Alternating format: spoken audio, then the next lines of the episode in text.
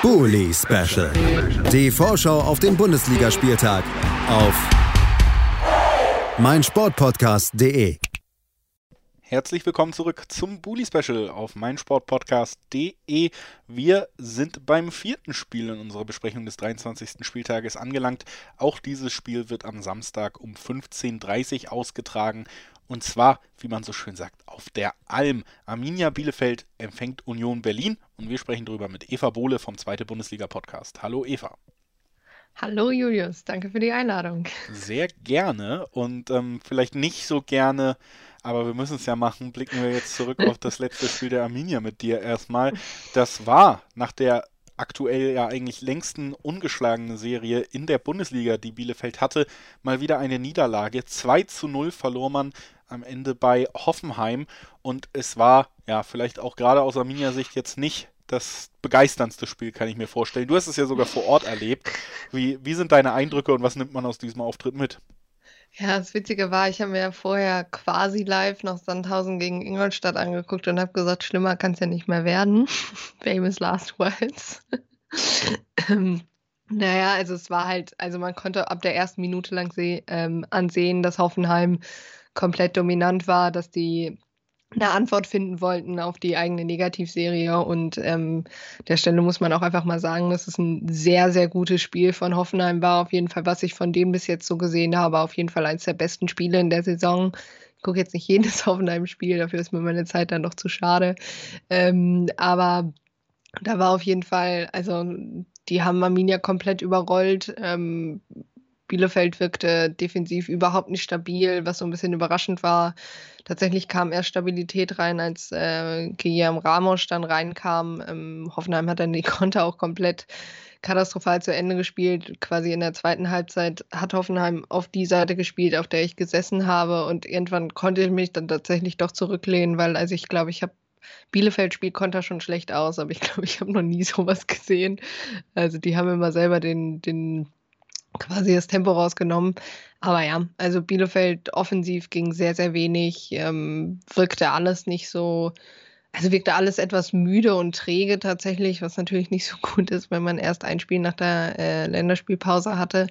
Ähm, ich hoffe jetzt, ja, also man musste ja auch ein bisschen durchwechseln, weil Wimmer gefehlt hat. Einige Arminia-Fans haben dann gesagt, ja, es läge allein an ihm, das möchte ich nicht so stehen lassen. Wir hatten auch Spiele, wo Patrick Wimmer gespielt hat und wir einfach auch nicht guten Fußball gespielt haben, so vor allem die, äh, das Fürth-Spiel beispielsweise, aber auch ähm, Hertha, glaube ich, und so. Also das würde ich jetzt nicht da alleine darauf polen quasi. Ähm, aber ja, im Endeffekt, also so kannst du dich in der Bundesliga nicht äh, präsentieren. Ähm, vielleicht hat die Mannschaft das gebraucht, um zu, zu raffen, der Klassenerhalt kommt halt nicht von selber und man kann sich halt nicht auf irgendwelche Serien stützen und denken, ja, ja, passt schon, das Spiel verlieren wir jetzt nicht.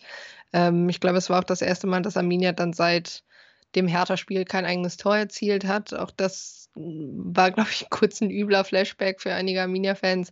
Aber ähm, ja, man hat jetzt Samstag die Zeit äh, oder die, die Möglichkeit, sich direkt wieder zu beweisen.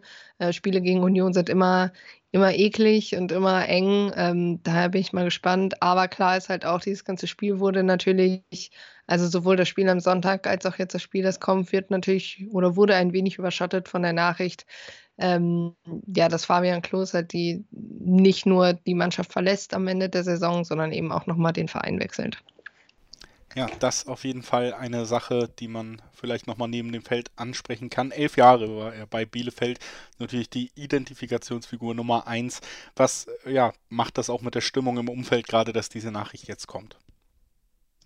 Ja, also ich, ich habe von ganz vielen Arminia-Fans irgendwie gelesen, es kam nicht überraschend, aber trotzdem tut es irgendwie weh. Also es ist halt klar ist, es wird nie wieder, also auf jeden Fall kann man es sich nicht so vorstellen, nicht beim aktuellen Team äh, so schnell jemand geben, der halt in diese Fußstapfen trifft, tritt, einfach weil es auch nicht dann zum, blöd wie das klingt, aber einfach zu dem System passt, was Arminia dann fahren will als Ausbildungsverein. Da bleiben dann keine Leute elf Jahre, dann machst du damit nämlich kein Geld mehr, so blöd wie das klingt. Ähm, klar ist halt auch, er wird tatsächlich nicht an den äh, an Bielefelds Rekordspieler drankommen, was die, die Einsätze betrifft. Ich glaube Wolfgang Kneip, aber auf jeden Fall ähm, ja, hat er extrem viel für Bielefeld geleistet, mehr Ausstiege als Abstiege. Ähm, Und ich muss tatsächlich zugeben, ich musste ein, zwei Tränen verdrücken, als er hat sich ja auch an die Fans gewandt und gesagt, ähm, er wird, er, er ist, hat sich auf jeden Fall mit der Rolle abgefunden, was er, ähm, was er auch für, für äh, Frank Kramer ist, aber er hat dem Trainer auch gesagt, also egal wie viel Spielzeit er jetzt noch bekommt, er will auch alles dafür tun, dass wir eben diesen Klassenerhalt schaffen. Ähm, und da bin ich, da bin ich auch fest überzeugt, also Fabi Klos ist keiner, der dann sagt, ja, dann steigt er halt am Ende der Saison ab und ich gehe. Ich glaube, dafür ist er auch so eng mit Bielefeld verbunden. Klar ist natürlich, ähm, ja, da verlässt halt jemand den Verein, der seit 2011 diesen Verein mitgetragen hat, ihn mit in die Bundesliga gebracht hat. Ähm, und da, da ist es natürlich auf jeden Fall, der wird eine Lücke hinterlassen. Ich bin auch tatsächlich mal gespannt, wie das Stadion am Samstag reagieren wird. Ich würde es ihm wünschen, dass er, wenn wir am Mitte Mai gegen Leipzig spielen, ähm, auch vor allem, dass das Stadion dann ausverkauft sein kann ähm, und dass er dann auch einen würdigen Abschied bekommt, weil ich glaube, also ich, es gab ja so ein paar, wie David Abraham oder Gebre Selassie, äh, die eben dann irgendwie vor leeren Stadien da bei einem, Verein verlassen wurden, mussten, wo sie lange waren. Und ich glaube, klar ist das nicht die Priorität in der Pandemie, aber ich glaube, das tut, tut sowohl Fans als auch Spielern äh, dann besonders weh. Da sind auf jeden Fall, denke ich, auch aus neutraler Sicht alle Daumen gedrückt, dass es da einen schönen Abschied gibt, diese, den so ein verdienter Spieler dann bekommt. Lass uns äh, auch nochmal auf den Gegner gucken. Äh, Abstiegskampf hast du auch schon angesprochen. Man steckt mittendrin. Es ist sehr eng. Das heißt aber eben auch, dass äh, drei Punkte zum Beispiel einen schnell erstmal noch weiter aus der Gefahrenzone bringen können. In dieser Situation im Moment ist man ja punktgleich mit dem Relegationsplatz Augsburg. Vier Punkte vor den Stuttgartern auf Platz 7, aber auch nur ein Punkt hinter der Hertha auf Platz 14, wo es ja auch drunter und drüber geht. Jetzt geht es gegen Union Berlin, den anderen Berliner Verein. Der ist ein bisschen weiter weg, sollte wahrscheinlich auch nicht mehr unten reinrutschen.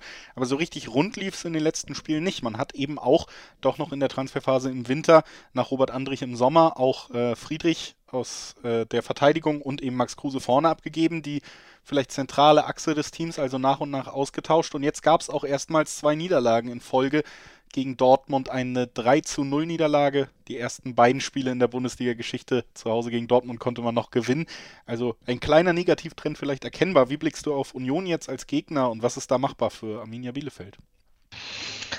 Ich habe es ja eben schon mal gesagt, ich finde, Union ist halt einfach immer, selbst durch die ganzen Wechsel, die sie jetzt hatten, die spielen ja doch immer prinzipiell ihren Stiefel durch und gut, vielleicht sind dann auch, wenn sie halt gegen, gegen Dortmund spielen, das ist ja, äh, finde ich sowieso immer so ein Spiel, was man immer so ein bisschen ausklammern muss, weil man auch nie so ganz genau weiß, was die Dortmunder jetzt veranstalten.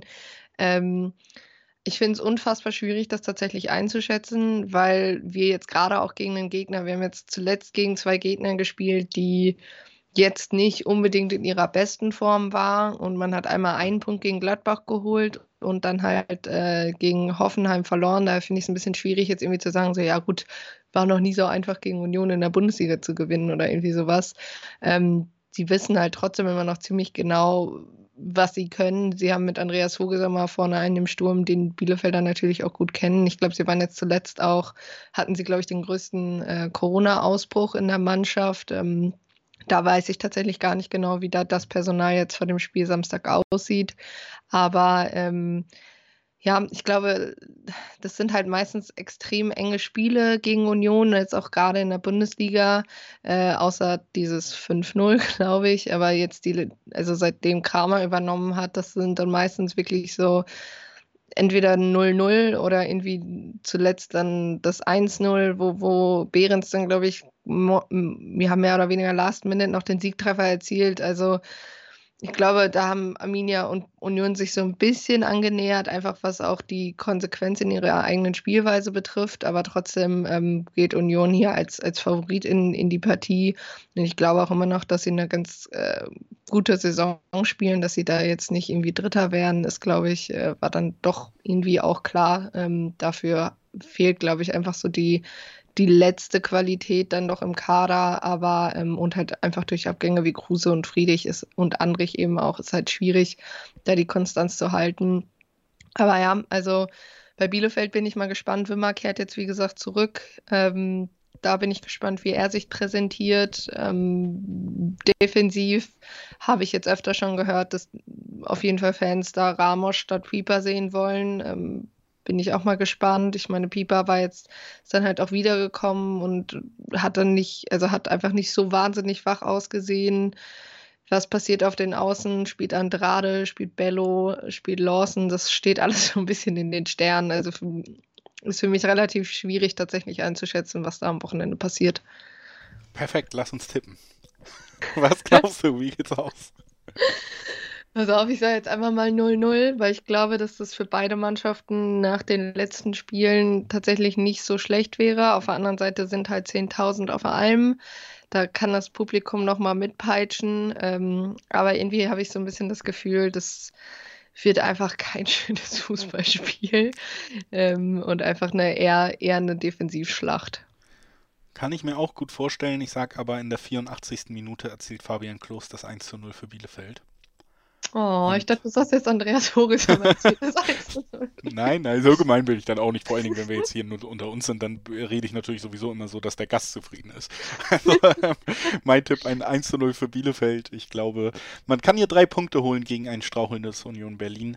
Und äh, ja, bedanke mich bei Eva Bohle vom Zweite Bundesliga-Podcast, dass sie heute bei uns war, um mit uns über dieses Spiel zu sprechen. Danke dir, Eva. Danke, Jus, für die Einladung und danke an das Internet, das diesmal stabil geblieben ist. Ja, wir haben es äh, komplett geschafft, einen ganzen Take. Das ist äh, auch eine positive Nachricht. Das sind die kleinen Dinge. Das sind die kleinen Dinge. Und äh, die guten Nachrichten gehen weiter. Wir sind nämlich noch lange nicht am Ende vom Bully Special. Fünf weitere Spiele wollen wir noch besprechen. Als nächstes sprechen wir über den VfB Stuttgart.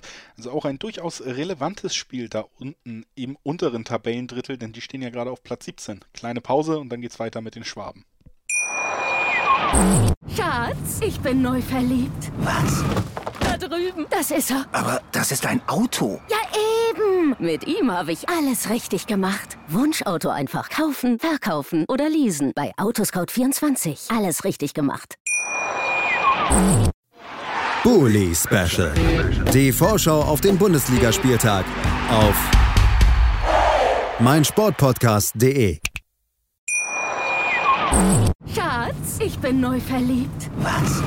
Da drüben. Das ist er. Aber das ist ein Auto. Ja, eben. Mit ihm habe ich alles richtig gemacht. Wunschauto einfach kaufen, verkaufen oder leasen. Bei Autoscout24. Alles richtig gemacht.